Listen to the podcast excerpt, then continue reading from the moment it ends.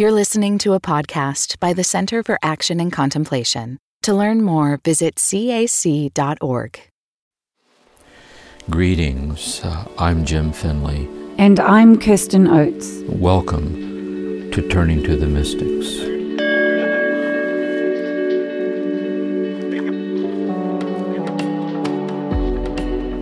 Jim, I thought it might be helpful if we spent some time just going through what these practices are going to be like and what you're hoping they'll be like for the people listening.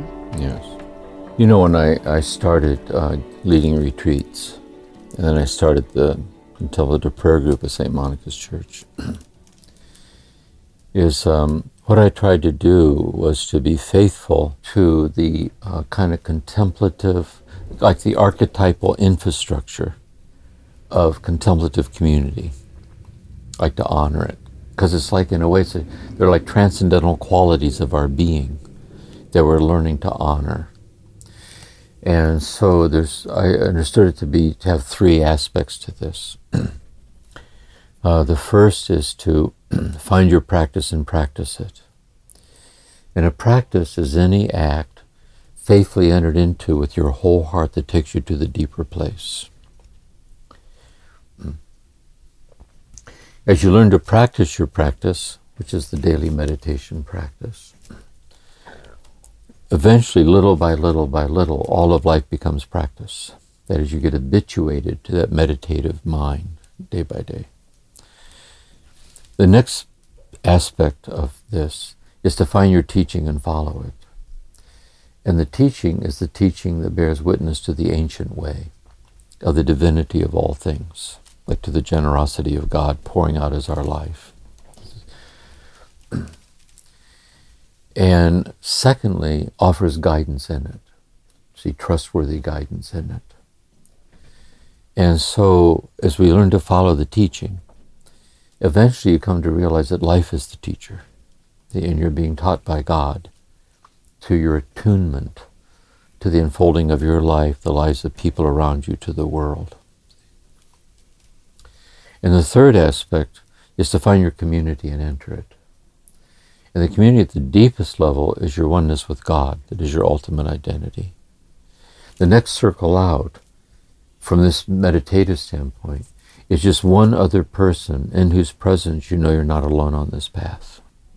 That you bear witness to each other as seeking this path, which is like contemplative church. In Buddhism, it would be Sangha, or either to ashram, or different traditions.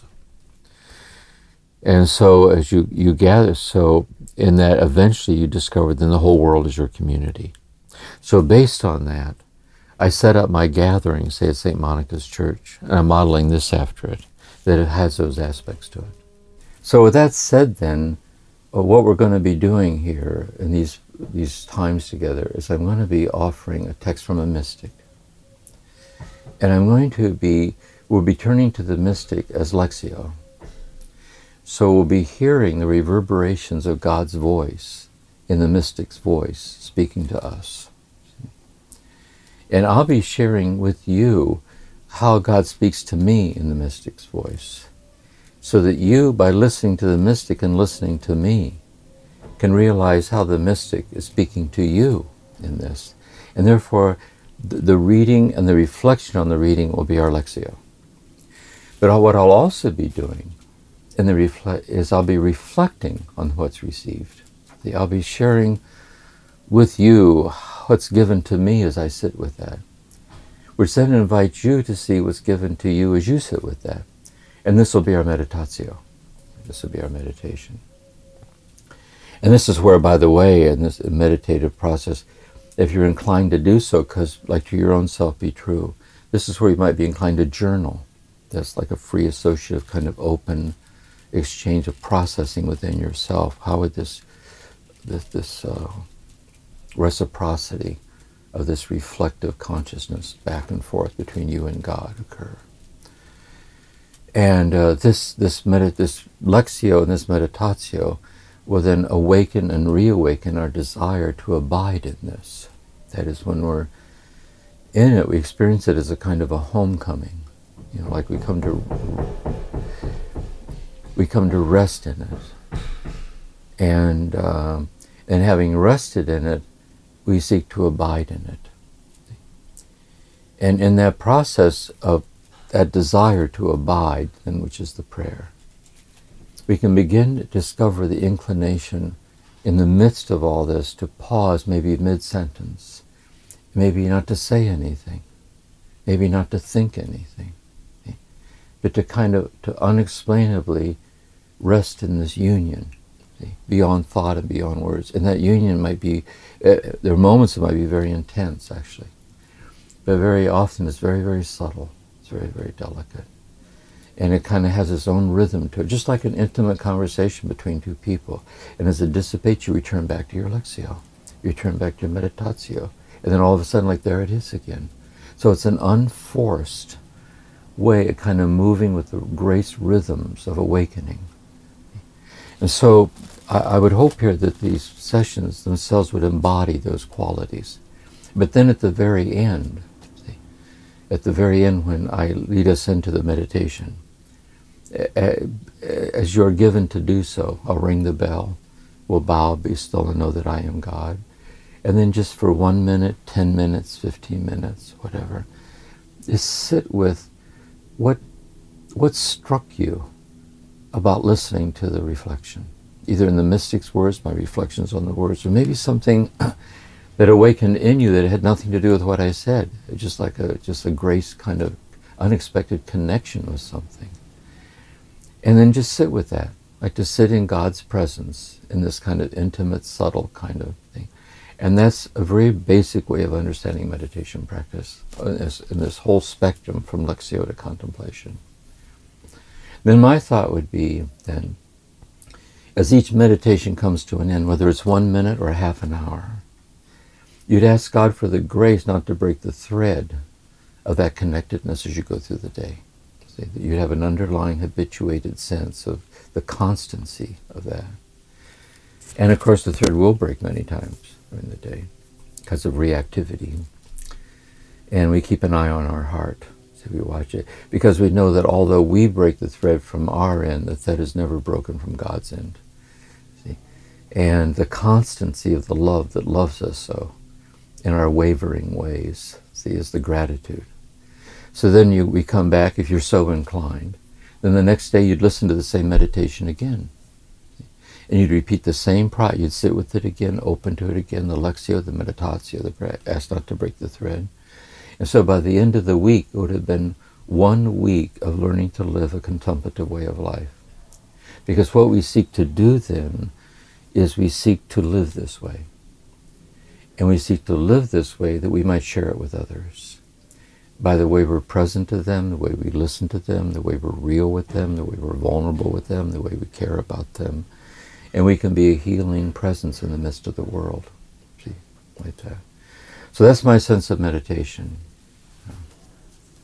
So Jim, can you take us through the elements of the practice that come after your talk and reflection? So what I suggest to the people is that we sit straight and we fold our hands, palms together as in prayer. And we, while seated, we bow. So following the teachings of the Soto Zen master Shunryu Suzuki, that when we bow, we give ourselves up. If ever you get to a place in life where the only thing you can do is bow, you should do it. So in the light of these traditions, the least and the most we can do is to bow in profound gratitude for the gift of being awakened to this path, the gift of being a human being, the gift of being alive and real in the world, illumined by faith. And so we bow, so the body prays in the bow. Then I say, and while this way is universal, because we're all children of God, created by God in the image and likeness of God, we're praying here within the Christian tradition of that universal way. And so in the light of that then, I begin with scripture, with the Psalms. Be still and know I am God.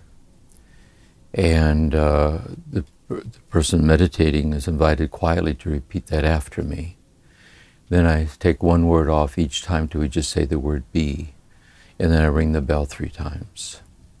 And then the person then would sit, but based on their inclinations and based on the situation they're in at the time, they may just sit for a minute. If they have a half hour, they would sit, they would just kind of let it follow its own givens in their life. And then at the end of that time, I ring the bell once. When the bell becomes silent, we fold our hands and we bow in gratitude for the way, being drawn along this way, this infinite love transforming us into itself unexplainably. And then responding to Jesus, who asked, how should we pray? He said, say, Abba, Father. And we'll say the Lord's Prayer together, slowly. I'll say it. At the end of that I'll say, Mary, Mother of Contemplatives, pray for us. The response will be, pray for us. And we looked on Mary in these traditions as an archetype of the contemplative soul. He's looked on his servant in her nothingness. Henceforth all generations will call me blessed. And then I'll name 2 Christian saints, 2 mystics, to give witness that we're sitting here together in the mystical lineage of the Christian tradition, one with the mystical lineage of all the world's great religions. And that's the practice. Now, in terms then of this pray for us, especially for those who aren't in the Catholic tradition of Christianity or not in Christianity at all, but however, this is true in the other traditions. For example, in Buddhism, this would be veneration of the ancestors. In Hinduism also, indigenous people, the strong sense of the ancestors being one with us. In the Catholic tradition, one way of looking at it is this, is that when we're created by God in the image and likeness of God, God in creating us, did not have to think up, when God make this personal, because it's personal to each one of us, that when God created you, God did not have to think up who you might be. From all eternity, God eternally contemplates who you eternally are, hidden with Christ in God before the origins of the universe. This is the unborn you that never began, because God never, never, never, never, never has not known who you eternally are, who God eternally contemplates you to be. And since everything in God is God, this is the divinity of you, which is the person that you are.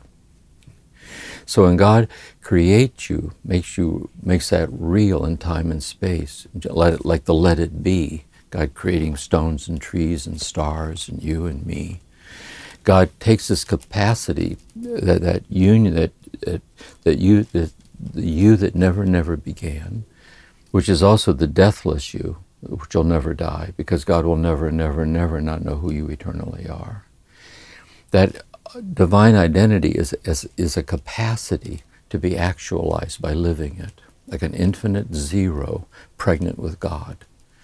And God then endows that person that we are, that birthless, deathless presence of the person, with the human nature, because all things are created according to their nature. And so our human nature, we're endowed, of course, with the gift of reason and all the complexities and gifts of being a human being. But the most noble capacity of the human nature is the capacity to recognize the person. That is, I can intimately realize that to the generosity of God, the depths of God is given to me as the depths of myself. That I am a capax Dei, I'm a capacity for God. That capacity is actualized, it's awakened in my nature, which is spiritual experience. It's the spiritual awakening, which these mystics will be talking about. It's at the heart of the gospel.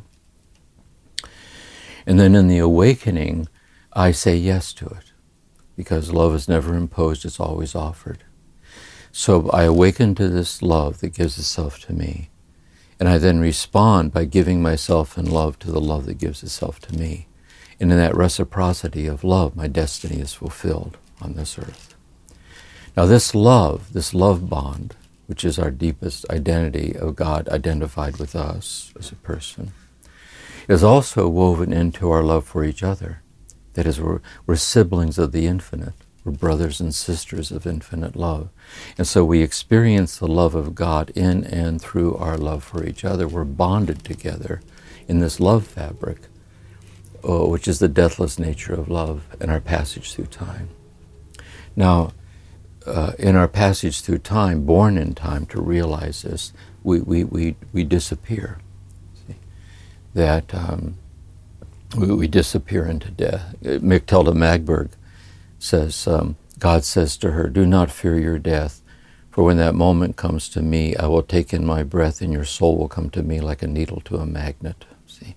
So when God inhales and takes us, we go back home, like lesson learned. We're on this earth to learn to love. That love in God, in death, so the dead aren't dead. They're not annihilated, they're consummated. And they don't go anywhere because in God we live and move and have our being. We're all interwoven, all the dead are here, all the angels are here. We live in an interconnected interiority of God's life. And the saints who have given themselves to God in an extraordinary way, who are in God, they're even having a heightened sense of their receptivity to us. And therefore to pray to the saints, like the intercession of the saints.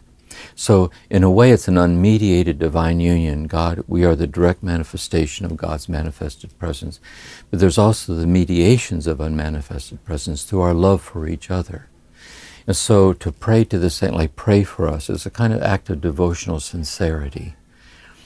To those who are in God, interceding with us to help and guide us to God. And that's kind of the intuition behind the litany of the saints and praying to for the saints to guide us. That's really beautiful. You made a statement in there about the body praise. Could you just talk a little bit more about that? Yes.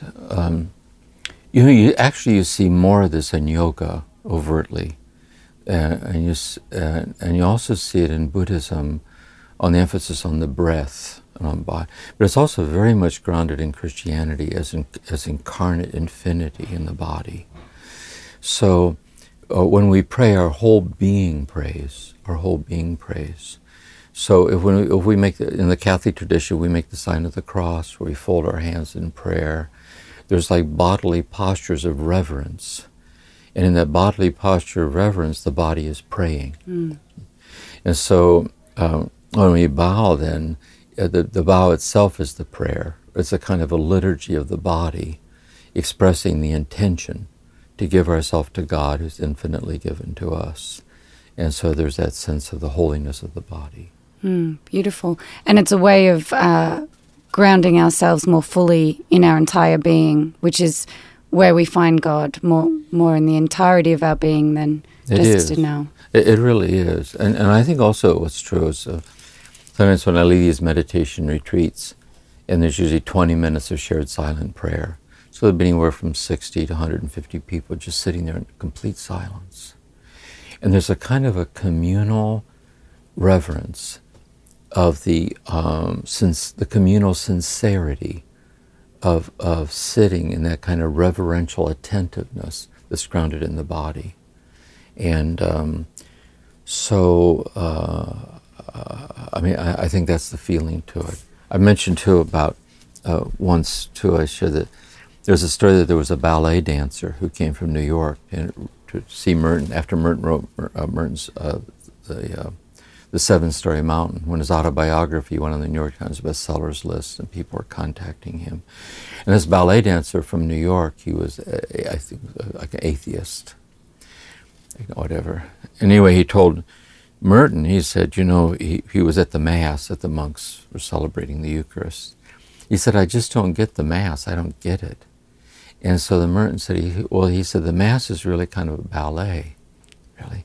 So that liturgical, like that ceremony, liturgical rhythm, like all of reality in miniature, acting out the love of God that permeates. It's parallel to the Japanese tea ceremony. It's a very prescribed ritual of the body. You hold it in a certain way, you drink it in a certain way, and it bears witness to the divine order that permeates the complexity of all things.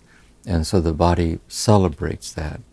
And also, and we'll see in these mystics too, we go more and more deeply into our body. It's hidden in the ground of the body that embodies the love that we manifest in the world.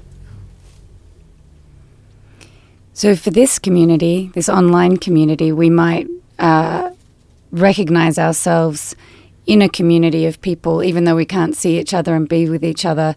But that sense you described, that when we sit not only with each other in this online community, but also with the communion of the saints and all of those past, that we're all in community together. We might open our bodies to that experience. Exactly. When I lead these retreats, the meals are in silence. There's the sittings. And as the time grows in our time together, there's like a growing sense of gratitude for the gift of being with each other, kind of gathered together in our own, each in our own unique way, for this one intention of deepening this union. And so it's concretized in being with each other.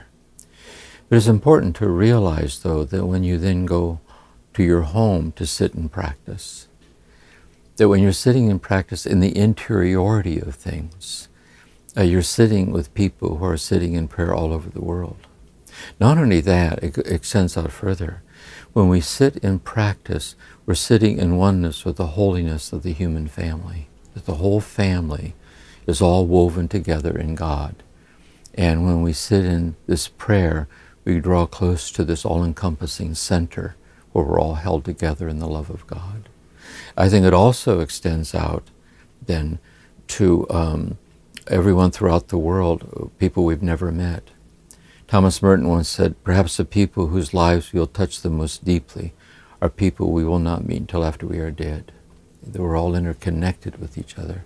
And then it extends out to those who are what we call dead, who are in God. And so the living and the dead, the saints, all who sit, those who don't sit, whole human family. So we're celebrating divine interconnectedness, like we're celebrating the unity of all things, so that we can give witness to it by the way we treat each other, by the way as the Buddhists would say, the way we treat all sentient beings, the way we treat the gift of the earth. Yeah. And I'd say too, let's say you're sitting and you come out into the living room, and your husband or your wife or your little boy or little girl is there, you sit with them. That is, you sit in the depths of the preciousness of who they are, unexplainably. And therefore it deepens our bonds with the gift of daily interactions with the people that we live with every day. Mm. Yeah. Sounds like we can find a sense of sacred ground or holy ground in our own home, on our own chair or our own cushion. That's it. That's what I meant too when I say that we sit still because there's no place to go. And so the T.S. Eliot talks about the axis of the turning world, the still point.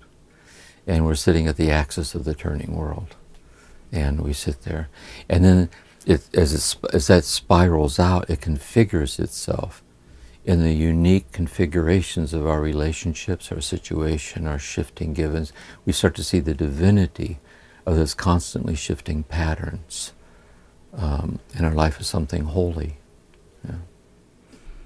So Jim, you'll be offering a weekly reflection for 8 weeks, say, on Thomas Merton. How can we use that as a daily practice? So can we listen to the same talk over a 7-day period? Yes. Is that helpful to us? It'd be one way to do it. Mm-hmm. There'd be the initial time you listen to it, and there would be the first time you'd sit with it. Then what you might do after you sit with it in prayer, meditation, you might, if you're so inclined, you might want to journal. You might want to write out what came to you, or what questions that it raises, or how does it bear upon your life, or where are you at with it? Then the next day, you listen to it again. And after you sit with it, you journal again. See, where are you at with it? Like this. So by the end of the week, you would have sat with that first meditation 7 times. And what you'll find, if you choose to do this.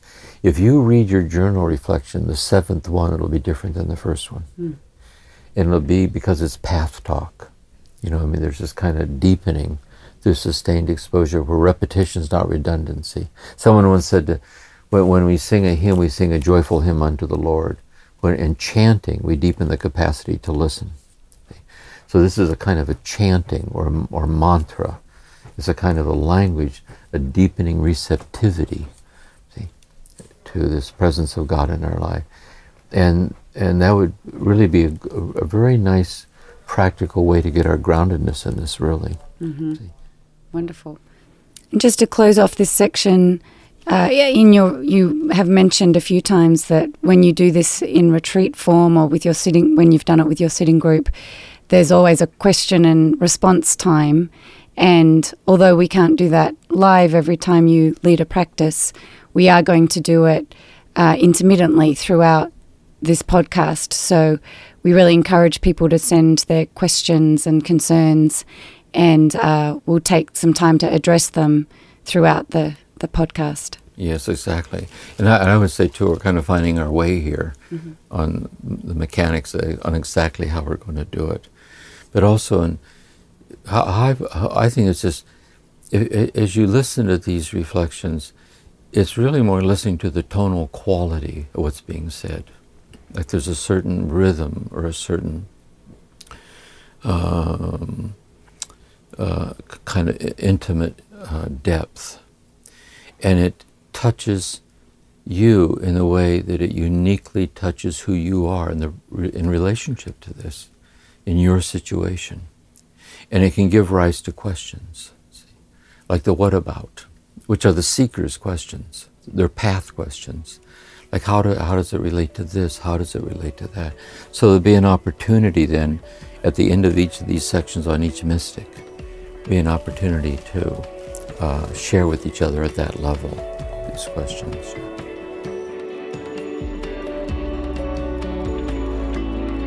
Thank you for listening to this episode of Turning to the Mystics, a podcast created by the Center for Action and Contemplation. Please consider rating it, writing a review, or sharing it with a friend who might be interested in learning and practicing with this online community. To learn more about the work of James Finley, please visit jamesfinley.org. We're planning to do episodes that answer your questions.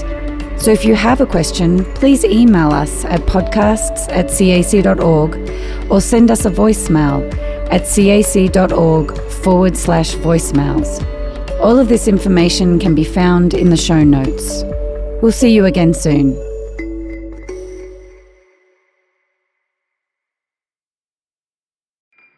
Do you feel called to walk a more contemplative path? The Center for Action and Contemplation is an educational nonprofit supporting the journey of inner transformation. Our programs and resources will help grow your consciousness, deepen your prayer practice, and strengthen your compassionate engagement with the world. Learn more about our resources, such as publications, podcasts, email series, and events at www.cac.org.